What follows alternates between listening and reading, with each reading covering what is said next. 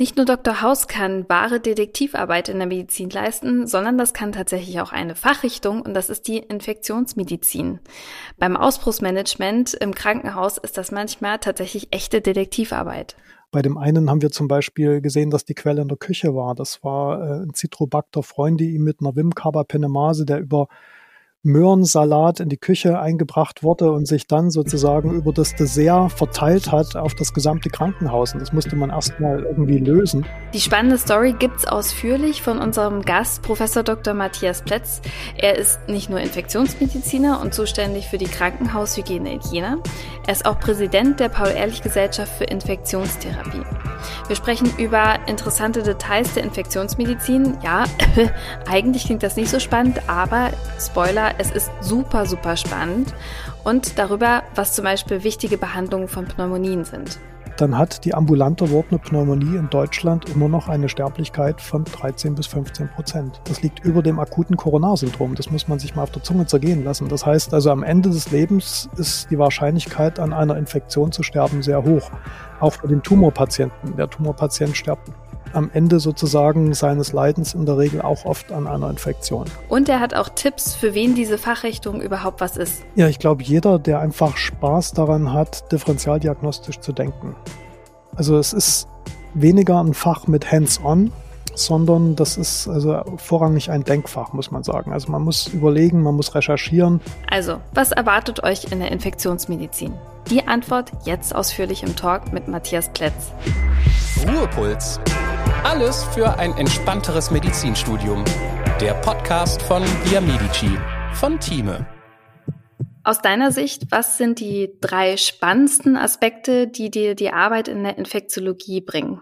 Also ich glaube, an erster Stelle steht hier tatsächlich die Diagnostik. Unsere Arbeit in der Infektiologie ist vorrangig ein klinikumsweiter Konsildienst. Jetzt sind wir in Jena mit knapp 1500 Betten und als einziges Universitätsklinikum in Thüringen. Da kann man sich sehr gut vorstellen, wenn Fälle, wo Kollegen an kleineren Häusern nicht weiterkommen, ans Klinikum verlegt werden, ans Uniklinikum verlegt werden und dann die Kollegen am Uniklinikum vielleicht auch nicht weiterkommen und dann uns zum Konsil holen. Das ist schon sehr spannend. Und wir sehen, wir machen etwa zweieinhalbtausend Konsile pro Jahr. Und da sieht man natürlich auch die Kolibris die man vielleicht nur aus Büchern kennt. Oder man lernt auch teilweise manchmal neue Krankheitsbilder kennen. Das finde ich, das finde ich sehr spannend. Also die Diagnostik. Zweiter Punkt ist auch äh, Therapieversagen. Da muss man sich auch viel Gedanken machen. Der Automatismus ist ja immer, ein Antibiotikum funktioniert nicht. Ich nehme das nächstbreitere. Aber das ist eben nur bei einem Teil der Patienten wirklich zielführend. Es gibt ja noch andere Möglichkeiten. Also eine sehr herausfordernde Möglichkeit, und da sind wir wieder bei der Diagnostik, ist, äh, es war gar keine Infektion. Also gerade bei der Pneumonie, diese Verschattungen und inflammatorische Konstellation, das können Autoimmunkrankheiten sein, das kann eine kryptogen organisierende Pneumonie sein, das kann äh, eine Blutung sein, zum Beispiel, die sich auf dem Röntgenbild so darstellt. Das finde ich auch sehr spannend. Oder wir haben eine Unterdosierung von Antibiotika, das kann man wiederum relativ einfach identifizieren. Oder wir haben irgendwo einen nicht sanierten Fokus. Da kommen wir auch mittlerweile mit äh, moderner Bildgebung, mit PET-CTs weiter. Das finde ich ist auch noch eine spannende Geschichte. Und natürlich, ähm, wenn wir auf seltene Erreger treffen, wenn wir wirklich den Erreger haben, multiresistente Erreger haben und dann überlegen, ob es noch irgendwo ein Antibiotikum oder manchmal ist es auch eine Kombination von zwei per se nicht wirksamen Antibiotika die in der Kombination dann aber doch wieder wirken, um damit dem Patienten zu helfen. Also das sind so die initiale Diagnostik, die Diagnostik oder das Überlegen bei Therapieversagen und die richtige Therapie in komplexen Situationen finden. Das ist das, was mir sehr viel Freude macht. Das klingt so ein bisschen, als ob Infektiologie auch Doktorarbeit, also Detektivarbeit, nicht Doktor, sondern Detektivarbeit ist. Ja, das muss man sagen. Also das ähm, wir haben eigentlich zwei Dinge. Zum einen geht es mit Antibiotic Stewardship, was ja mittlerweile immer bekannter wird. Also ich erkläre das immer, das ist Qualitätsmanagement für Antibiotika. Man geht auf Station und prüft bei jedem Patienten die Indikation, die Dauer, die Dosis und überlegt auch, ob man vielleicht schmaler werden kann, wenn man mikrobiologische Befunde hat. Das ist ähm, so das Brot- und Buttergeschäft, könnte man sagen. Da wiederholen sich auch viele Dinge, aber es macht trotzdem Freude, wenn man parallel dazu auch Daten erhebt oder auch viel liest und immer sieht, dass bei Antibiotika dieser alte klinische Spruch wirklich wahr ist, also immer wieder mit Daten belegt wird, äh, so viel wie nötig und so wenig wie möglich, weil darüber können wir auch gerne noch sprechen, Antibiotika nicht nur Resistenzen selektionieren im Krankenhaus, sondern auch für den einzelnen Patienten, wenn er sie nicht braucht, die Sterblichkeit erhöhen können über verschiedene Mechanismen. Aber das ist etwas, wo man das Gefühl hat, was Sinnvolles zu tun, dem Patienten hilft, äh, Resistenzselektion minimiert, aber wo sich viel wiederholt. Und dann haben wir aber noch diese hochkomplexen Konsile. Nicht alle davon sind so hochkomplex, aber wo wir tatsächlich äh, jedes Mal nachlesen und auch versuchen dann den Kollegen wirklich evidenzbasierte Konsile zu geben. Wir setzen Literaturverweise rein, wir besprechen das auch mit ihnen. Und bei ganz komplexen Fällen gibt es auch interdisziplinäre Fallkonferenzen, die finde ich super spannend. Also gerade, du hattest, wir hatten uns im Vorfeld unterhalten, du kommst aus der Herzchirurgie, das Endokarditis-Team zum Beispiel, wenn der, der Kardiologe, der Herzchirurg, äh, derjenige, der für die Bildgebung verantwortlich ist, der Infektiologe, vielleicht der Mikrobiologe noch zusammenkommen und über den Patienten sprechen. Und da zeigen die Daten eben ganz klar, wenn verschiedene Disziplinen zusammenkommen und sich wirklich mal Zeit nehmen, über den Patienten zu sprechen und die Argumente austauschen, dass dann über so eine relativ einfache Maßnahme das Überleben signifikant verbessert wird. Wir hatten darüber vorher schon gesprochen. Infektiologie war ein Thema in meinem Studium, das äh, sehr wenig Aufmerksamkeit erhalten hat. Aber ich kann aus der Berufserfahrung jetzt schon sagen, dass ich sehr, sehr dankbar bin für die Infektiologie und für die Konsile der Kolleginnen, weil ohne das wäre das ein ein Wirrwarr. Man hat auch gar keine, gar nicht die Zeit und die Qualität kann man auch gar nicht leisten, im, im Stationsalltag auf so spezielle Fragestellungen einzugehen. Und da finde ich, ist es großartig, dass man bei uns ist es zumindest so, ein Konsil stellt und relativ, ich glaube, innerhalb von ein paar Stunden bekommt man auch eine Antwort, wie man die Antibiose dann leitlinien- oder erregergerecht umstellt und dem Patienten dann so wenig, wie, wie du schon gesagt hast, so wenig wie nötig an Antibiotika verabreicht und dann halt auch ähm, äh, ja gezielt auch einfach. Das ist super wichtig.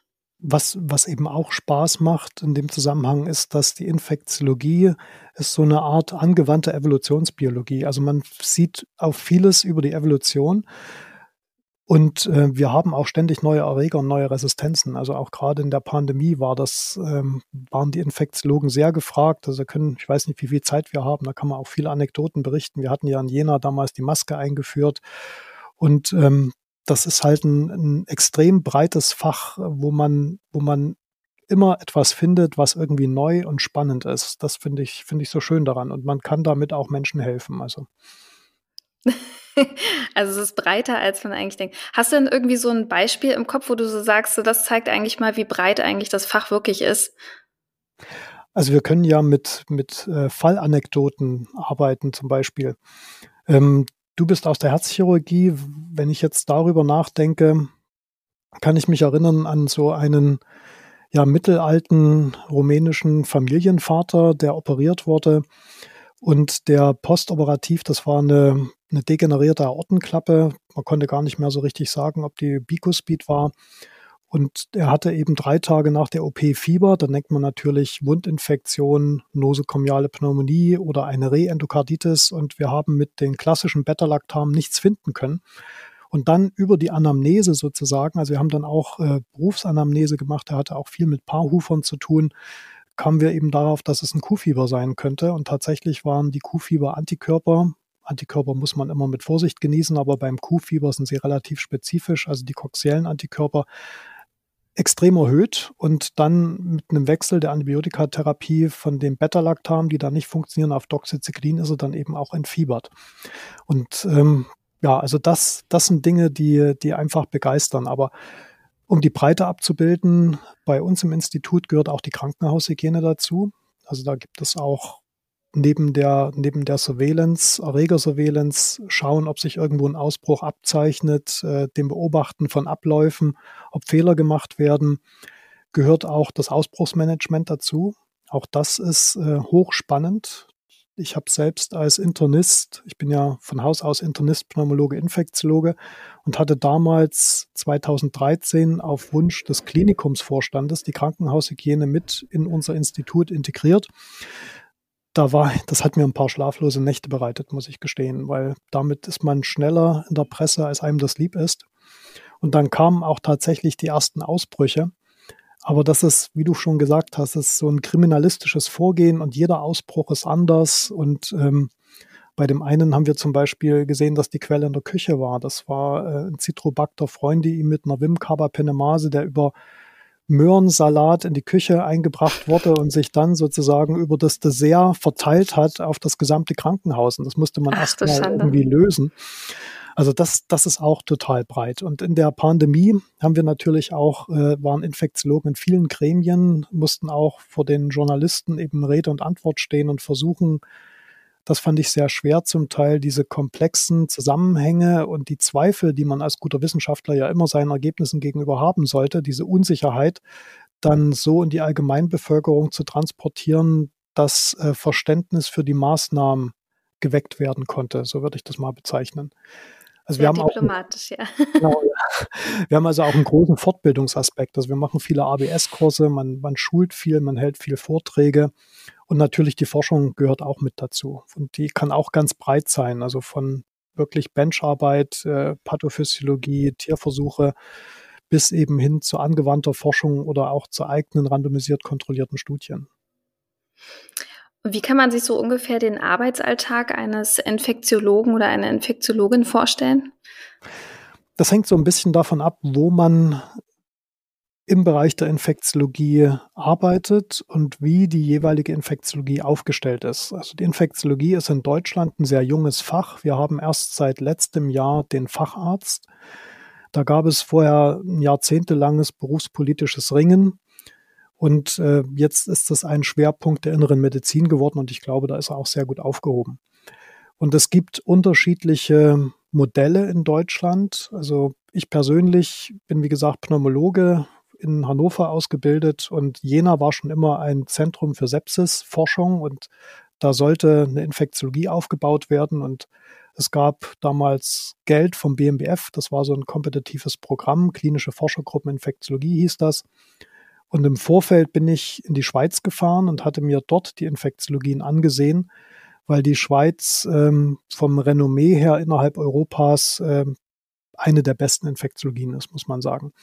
Und was ich dort beobachtet habe, die haben in den 70er Jahren angefangen mit richtigen infektiologischen Stationen und haben diese Stationen aber verlassen und haben jetzt äh, so einen krankenhausweiten Konsildienst und vielleicht noch drei, vier Betten, die sie mitbetreuen viele Ambulanzen, HIV gehört schwerpunktmäßig zur Infektiologie, die Reisemedizin, die Tropenmedizin zum Teil, Impfsprechstunden gehören dazu.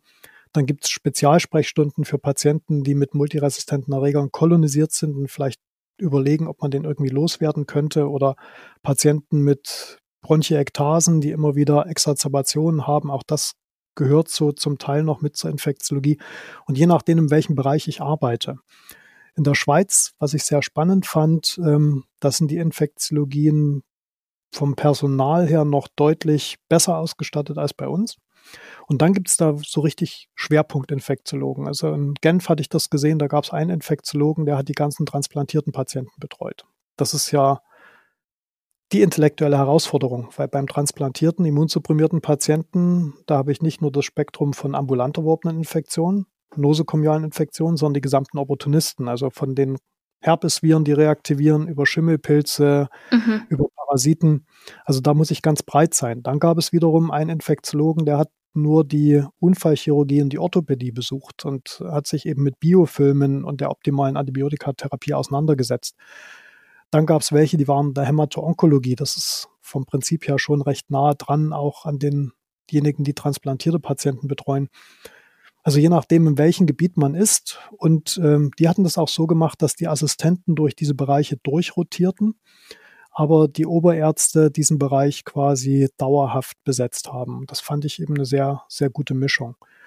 Ja, sowas haben, so haben wir es in Deutschland dann auch aufgebaut in Jena mit der Krankenhaushygiene dazu. Also wir haben auch keine eigenen Betten, Aber wir betreuen, wie gesagt, äh, alle Kliniken in unserem Universitätsklinikum.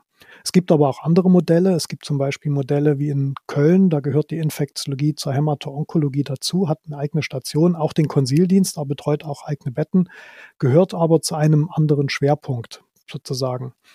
Oder in Lübeck gibt es zum Beispiel ein Modell, wo sogar das mikrobiologische Labor und eine infektiologisch bettenführende Station zusammengefasst wurden. Also alle möglichen Modelle und ich glaube, die, nächste, die nächsten Jahre werden dann einfach zeigen, welche dieser Modelle sozusagen die Bedürfnisse, die die Kollegen oder die Anforderungen, die die Kollegen an die Infektiologen haben und die infektiologischen Patienten, wie die am besten versorgt werden, was da sozusagen das Optimum ist. Weil es ist schwer, finde ich, ähm, wenn man eine bettenführende Station hat, äh, tatsächlich, wenn da der Endokarditis-Patient neben dem Pneumonie-Patient äh, liegt und vielleicht äh, eine infizierte, ein infiziertes Hüftgelenk noch, da braucht man dann auch schon immer den Facharzt des Gebietes, dass der Patient per se gut versorgt ist. Deswegen bin ich persönlich halt davon überzeugt, dass es am besten ist, der Patient ist in seinem organspezifischen Bereich, äh, wo quasi die Erkrankung gut versorgt werden kann und der Infektiologe wird gezielt für die Problemstellungen, die dann infektiologisch sind, dazu gerufen. Und jetzt eine kurze Unterbrechung in eigener Sache. Via Medici von Thieme. Egal wie viele Tage du noch zum Lernen hast und wie dein Wissensstand schon ist. Mit unseren Lehrmodulen entscheidest du selbst, wie ausführlich du dich vorbereiten möchtest. Hol dir jetzt ein Abo und spare bares Geld, wenn du dich für eine Laufzeit von einem Jahr entscheidest. Mehr dazu über den Link in den Show Notes. Und jetzt weiterhin viel Spaß mit Florentine und ihrem Gast. Die Einführung des Facharztes für Innere Medizin und Infektiologie wurde ja erst 2021 beschlossen und die Einführung in den jeweiligen Bundesländern ist jeweils nochmal abhängig von den Landesärztekammern. Also bei dir in Thüringen existiert er seit einem Jahr. Wieso gibt es den Facharzt jetzt erst seit kurzem? Das war ein langer Kampf. Also die, in Deutschland gab es keinen Facharzt für Infektiologie, weil viele andere Fachdisziplinen der Ansicht waren, man braucht das nicht. Und man muss ehrlich sagen, also wahrscheinlich hat die Pneumonie, äh, Entschuldigung, die Pandemie vielen Leuten vor Augen geführt, dass der Infektiologe wirklich seine Berechtigung hat. Und es gab auch andere berufspolitische Entwicklungen zum Vorteil der Patienten, finde ich, die gezeigt haben, dass es die Infektiologie braucht. Also es gibt ja 2011 hatten wir Philipp Rösler als Gesundheitsminister, der hat erkannt, dass es damals ein Fehler war, die Krankenhaushygiene abzubauen. Also es war, als um die Jahrtausendwende herum die Krankenhäuser wirtschaftlich geführt werden sollten, war das erste sozusagen, was man aus betriebswirtschaftlicher Sicht gemacht hat, die Bereiche einzukürzen, die keine Erlöse generieren. Und da wurden die ganzen Krankenhaushygiene sozusagen, die wurde personell ausgedünnt und dann gab es zehn Jahre später kaum noch Fachärzte für Krankenhaushygiene. Aber man hat gesehen, die nosokomialen Infektionen, multiresistenter Erreger, das sind ein Problem. Dann hat man erst die Hygiene mit Gewalt wieder aufgebaut. Da gab es ja die Qualifikation Hygienebeauftragter Arzt. Da konnte man sechs Wochen äh, sozusagen Unterricht nehmen, modulweise und ein Praktikum machen. Und das hat man dann überführt in eine Zusatzbezeichnung Krankenhaushygiene und jetzt gibt es auch wieder Fachärzte für Krankenhaushygiene. Also in den letzten zehn Jahren wurden wieder genug nachgebildet sozusagen. Und das Gleiche versucht man jetzt mit Antibiotic Stewardship. Das ist auch diese Zusatzbezeichnung gibt es in manchen Bundesländern oder es gibt diese curriculäre Weiterbildung. Und aus meiner Sicht ähm, wenn wir davon ausgehen, dass es in Deutschland ja auch viele kleine Häuser gibt. Ich meine, die Uniklinika sind die Spitze des Eisbergs. Aber in so einem 200, 300 Bettenhaus, wenn es da einen Kollegen gibt, der sich mit Krankenhaushygiene auskennt, der sich mit Antibiotic Stewardship auskennt und vielleicht noch die Zusatzbezeichnung Infektiologie hat, dann ist das für dieses Krankenhaus und für die Patienten dort sicherlich so das Optimum. Und aus dieser politischen Entwicklung heraus und aus der Pandemie heraus haben dann die anderen Disziplinen, wie gesagt, auch die Infektiologie unterstützt, äh, dass sie ein eigener Schwerpunkt werden kann. Auch viele Kollegen haben da wirklich sehr gut mitgearbeitet und haben Überzeugungsarbeit geleistet, weil man kann einen neuen Schwerpunkt eigentlich nur schaffen, sozusagen, wenn die angrenzenden Fächer damit einverstanden sind. Und wo ist genau der Unterschied zwischen der Facharztbezeichnung und dieser, also Facharzt- und Zusatzbezeichnung? Also die Zusatzbezeichnung, da reichen zwölf Monate. Und die mhm. Facharztbezeichnung, das ist jetzt wie in der gesamten inneren Medizin, innere Medizin Schwerpunkt, das sind ja in der Regel sechs Jahre. Das ist drei Jahre Common Trunk, also wo man Intensivstation, Notaufnahme und über verschiedene Bereiche rotiert und drei Jahre Spezialausbildung. Und der Facharzt hat ja jetzt drei Jahre Spezialausbildung. Und das Wesentliche, was bei dem Facharzt eine Rolle spielt, ist die Anzahl der Konsile. Und Jetzt bist du in dem Fachge äh, Fachgebiet. Wem würdest du das empfehlen, dass er sich dort auch bewirbt oder diesen Weg geht? Gerade so junge Medizinstudierende. Ja, ich glaube, jeder, der einfach Spaß daran hat, differentialdiagnostisch zu denken. Also es ist weniger ein Fach mit Hands-on, sondern das ist also vorrangig ein Denkfach, muss man sagen. Also man muss überlegen, man muss recherchieren.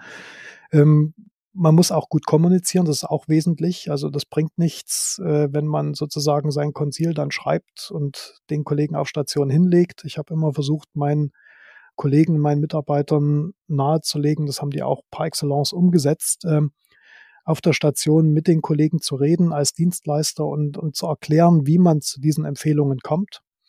Das ist ganz wesentlich.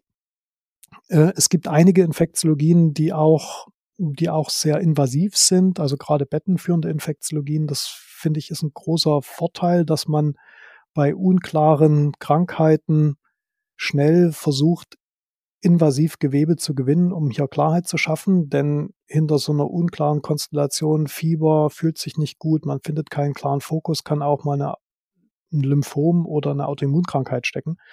Und wenn man sozusagen um irgendein Malignom dann verschleppt, dann ist das auch nicht gut für den Patienten. Aber an, an der Uniklinik arbeiten wir in der Regel sozusagen mit der Radiologie zum Beispiel zusammen oder mit den Bereichen, die sich dann um die invasive Probennahme kümmern. Das machen wir nicht selbst. Und wer sich für Daten begeistert. Also Infektiologie ist viel aus, aus Unsicherheit heraus auch zu Schlüssen kommen und da muss man äh, studienaffin sein, also viel, viel lesen, wissenschaftliche Paper mögen. Und ich glaube, was auch ein ganz großes, ähm, ja, fast so eine disruptive Innovation in unserem Fachgebiet werden wird, das ist zum einen künstliche Intelligenz. Und das ist zum anderen äh, das ganze Sequenzieren und diese, ich sag mal, Omics-Verfahren. Also die, die Proteomics, äh, Metabolomics, was, was immer mehr in die Klinik auch dringt an verschiedenen Stellen. Man muss als Infektiologe dann auch in der Lage sein, diese modernen Verfahren zu interpretieren und daraus Schlüsse abzuleiten. Kannst du mal ganz kurz drauf eingehen? Also gerade so was KI angeht, ich glaube, das interessieren viele. Was, was kann man damit anstellen in der Infektiologie? Ich glaube, das kann man jetzt noch gar nicht absehen. Also ich teste das immer wieder mal, weil mich das interessiert, wenn ich einen schweren oder einen komplexen Fall habe, wo ich nicht weiterkomme und gebe das äh, sozusagen Jet natürlich äh, anonymisiert und, und so, dass es nicht rück nach, also nachvollziehbar ist, wer es ist. Aber selbst man kann JetGPT auch Laborwerte und so geben. Und er kommt tatsächlich dann mit einer Reihung von Differentialdiagnosen nach Wahrscheinlichkeit ähm, mit entsprechenden Empfehlungen pro Differentialdiagnose, wie die weiter abzuklären ist. Also es braucht sicherlich noch das Auge eines Arztes, um das Ganze zu prüfen, weil bei ChatGPT passieren auch Fehler. Aber ich glaube, die Fehler werden weniger werden. Und es gibt, äh, ich bin auch Editor bei Infection für den Schwerpunkt Sepsis und da bin ich immer ganz beeindruckt. Wir kriegen chinesische Manuskripte, die leben ja in ganz anderen Dimensionen. Die haben drei bis 5.000 Bettenhäuser. Und die lassen dann mit künstlicher Intelligenz quasi über alle Patientendaten die Algorithmen laufen und versuchen dann damit äh, Patienten zu identifizieren, zum Beispiel die nosokomiale Sepsis entwickeln, noch bevor sie die Sepsis entwickeln. Und das hat natürlich den Charme. Wir haben auch ein ähnliches Projekt äh, mit dem BMBF, mit Göttingen zusammen.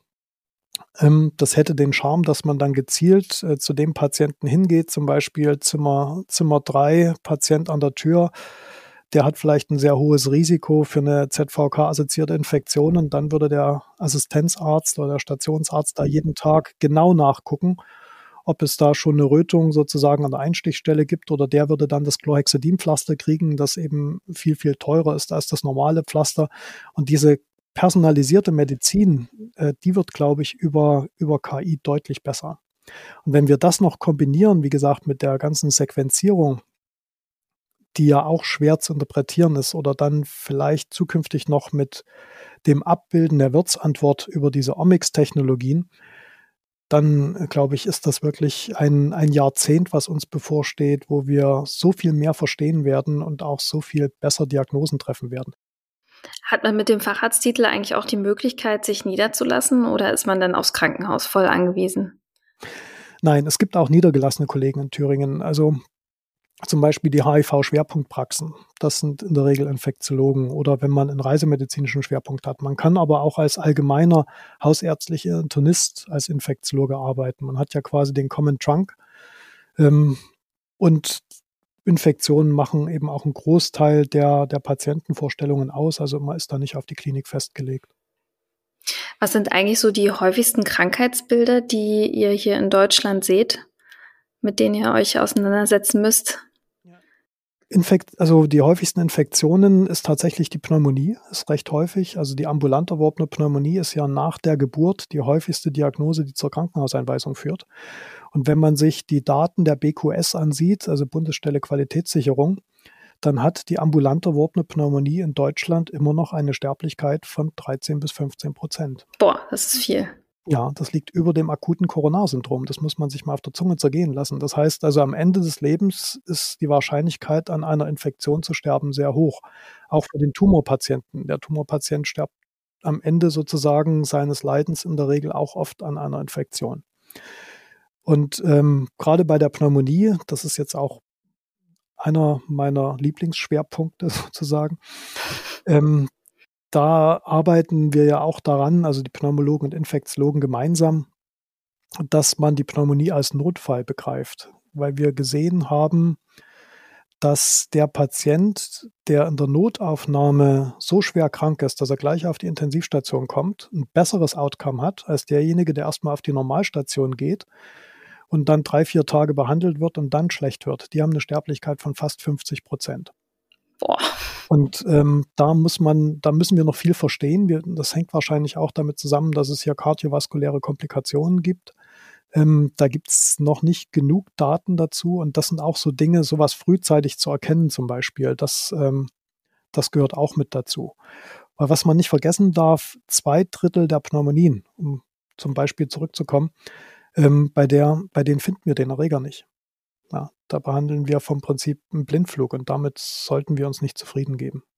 Und wie kam es dazu, dass du dich dann irgendwann für diesen Fachbereich entschieden hast, Infektiologie? Du hast ja gesagt, du konntest eigentlich aus der Pneumologie und wo kam dann der Wandel zu sagen, so ich möchte doch meinen Fokus ein bisschen mehr auf Infektio setzen? Es war tatsächlich umgedreht. Ich habe nach dem Physikum, ich hatte damals das Buch gelesen, Hot Zone von Richard Preston. Ähm, das ging um diesen Ebola-Ausbruch und ich war so begeistert und ich wusste schon immer so vom, vom manuellen ähm, war ich nicht so überzeugt, dass das so mein Weg ist, äh, sozusagen die operativen Fächer. Ich wollte auf jeden Fall was Internistisches machen oder was im Labor. Hatte dann in der Virologie promoviert in Leipzig, äh, nicht mit Ebola, sondern mit Röteln. Aber zumindest diesen Weg eingeschlagen. Aber dann war mir nach dem Labor auch klar, ich möchte beides zusammenbringen. Also die Denkweise im Labor und Infektionen, weil ich kann bei Infektionen kann man halt wirklich ähm, sozusagen über Nachdenken Leben retten. Also man muss nicht schnell Entscheidungen treffen, wie das in der Notfallmedizin ist, sondern man kann sich auch wirklich mal hinsetzen und Dinge bis zu Ende denken und äh, dann, dann Entscheidungen treffen. Das fand ich, das hat mich sehr angesprochen. Und dann gab es in Deutschland aber keinen Facharzt. Ähm, ich war damals Studienstiftung Deutsches Volk und wir hatten so ein, so ein Sommercamp gehabt und da gab es noch den Herrn Siegenthaler, ich weiß nicht, ob die Hörer den vielleicht noch und Hörerinnen den vielleicht noch kennen. Der hat dieses dicke Teamebuch Pathophysiologie herausgebracht. Und ähm, mit dem hatte ich mich unterhalten und der hatte mir eben vorgeschlagen, ich soll zu Professor Lode nach Berlin gehen. Das war einer seiner Doktoranden. Das wäre ein guter Infektiologe. Und tatsächlich muss man sagen, die Infektiologie war damals äh, entweder in der Gastroenterologie, aber da war es vorrangig Hepatitis und Diarrhoen, oder in der Pneumologie, da ging es um die Pneumonie. Das ist immerhin die häufigste Infektion, die zur Sepsis führt und auch die häufigste Infektion, die zum Tod führt sozusagen durch Infektionen. und Hämato-Onkologie beim immungeschwächten Patienten. Da war traditionell die Infektiologie aufgehängt. Und ich habe halt in der Pneumologie begonnen, habe das dann auch zu Ende geführt und habe dann die Zusatzbezeichnung gemacht und jetzt letzt, im letzten Jahr den Facharzt, seitdem er jetzt verfügbar ist. Spannend. also doch äh, von vornherein schon total der Fokus. Und du arbeitest ja auch im Bereich Krankenhaushygiene. Du hattest es schon gesagt.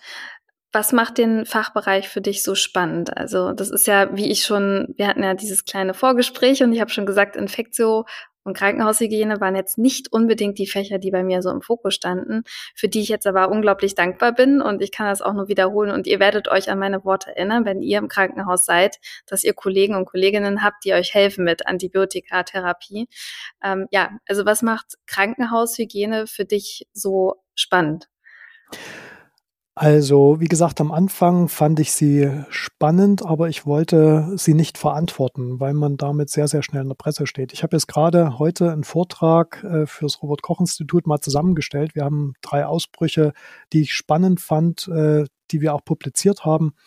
Kann ich vielleicht mal so abrissartig geben. Das, das eine waren Seratien auf der Neonatologie wo es verschiedene Übertragungswege gab und am Schluss haben wir festgestellt, die waren desinfektionsmitteltolerant. Und nachdem wir die Konzentration des Desinfektionsmittels unter anderem erhöht haben, sind die, ist die Anzahl der Fälle wieder zurückgegangen. Also das Spannende bei Ausbrüchen ist, auf der einen Seite muss ich Leadership zeigen. Also die Kollegen, ein Ausbruch muss gemeldet werden, dann steht das Krankenhaus unter Beobachtung. Äh, da ist ein gewisser Zeitdruck auch da. Man muss Entscheidungen treffen. Aber auf der anderen Seite weiß man zu dem Zeitpunkt noch gar nicht, was die Quelle ist und was die Übertragungswege sind. Das versucht man parallel rauszufinden. Und das kann eben, kann eben sehr spannend sein. Und ein zweiter Ausbruch, den wir publiziert haben, ähm, über den hatten wir im Vorfeld kurz gesprochen.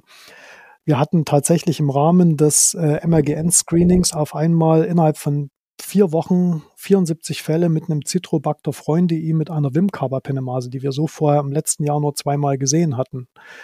Und wir haben uns dann überlegt, woher kommt diese explosionsartige Anflutung von Fällen und haben wirklich das Klinikum auseinandergenommen. Wir haben uns die Radiologie angesehen, die Physiotherapie, die Küche abgestrichen. Nichts gefunden. Und dann haben wir die gesamte Klinik abgestrichen und hatten dann tatsächlich ähm, einen Patienten, der drei Tage bei uns war und der war auch positiv im Rektalabstrich. Und alles, was der gegessen hatte, was nicht gesotten, gekocht und gegart wurde, das sind diese Rückstellproben. Jede Großküche muss Rückstellproben aufheben. Die haben wir in die Mikrobiologie gebracht und dann haben wir tatsächlich im Salatdressing und in den Desserts ähm, den Erreger gefunden.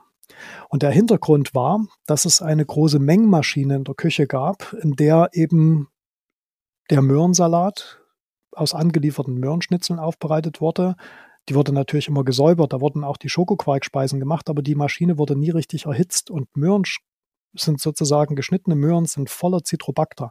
Das konnten wir auch nachweisen, weil Citrobacter mag ähm, sozusagen Zucker und Möhren sind mal ein sehr zuckerhaltiges Gemüse. Und wenn die Möhren dann irgendwo eingekauft werden, wo noch äh, mit Fäkalien gedüngt wird, äh, ist klar, kann sich der Kreis schließen und Resistenzen können über diesen Weg übertragen werden. Und ähm, nachdem wir den sozusagen in dieser Schokoquarkspeise nachgewiesen hatten, haben wir dann die Auslieferung gestoppt. Da war noch eine Orangenquarkspeise, die gerade in, in, Vorbereitung war. Da war er auch drin. Und dann ging mm, die Fälle rapide nach unten. Und sowas macht halt wirklich, sowas macht halt wirklich, wirklich Freude. Aber zur Krankenhaushygiene gehört auch, ähm, dass man überwacht und dass man viel schult und dass man Begehungen macht und auf die, die Aufbereitung von Instrumenten spielt eine Rolle. Es hat also auch äh, noch, noch eine ganze Menge komplexe Dinge oder auch Bauüberwachung. Das habe ich als Internist dann natürlich, äh, war ich sehr froh, als dann ein Kollege noch, der auch eine Professur für Krankenhaushygiene jetzt bei uns im Institut besetzt, dann die Verantwortung übernommen hat, weil gerade die Bauüberwachungen, die erfordern schon profundes Fachwissen. Das kann man als Infektiologe mit einer curriculären Weiterbildung für Krankenhaushygiene nicht mehr unbedingt abbilden. Lecker. Und es passt auch perfekt äh, zu, zu meiner Frage, denn also die Aussicht, mit infektiösen PatientInnen zu arbeiten, kann ja auch mit Angst verbunden sein. Also, dass man sich schwer damit tut, jemand mit Hepatitis C oder HIV äh, zu therapieren, erlebe ich regelmäßig im Krankenhausalltag, dass da auch viele Fragezeichen sind. Was würdest du jemandem sagen, der sich die Infektiologie aus diesem Grund als Fachbereich nicht vorstellen kann? Ich glaube, Angst hat oft mit Unwissenheit zu tun. Und ähm, die Angst, die wir vor Infektionen haben als Menschen, das ist ja evolutionär geprägt. Ja, also deswegen finden wir, Ekel ist ja zum Beispiel ein Schutz vor Infektionen, weil über, über Körpersekrete, über sozusagen Verwesung etc., das, das ist ja immer ein Hinweis, dass hier vielleicht Gefahr im Verzug ist. Und ähm, wenn man aber sich wissenschaftlich damit befasst und zum Beispiel gerade bei HIV, also die Wahrscheinlichkeit über eine Nadelstichverletzung sich äh, im Beruf zu infizieren, die ist äh, so gering. Und dann haben wir noch die Möglichkeit, hier eine Prophylaxe zu machen zum Beispiel.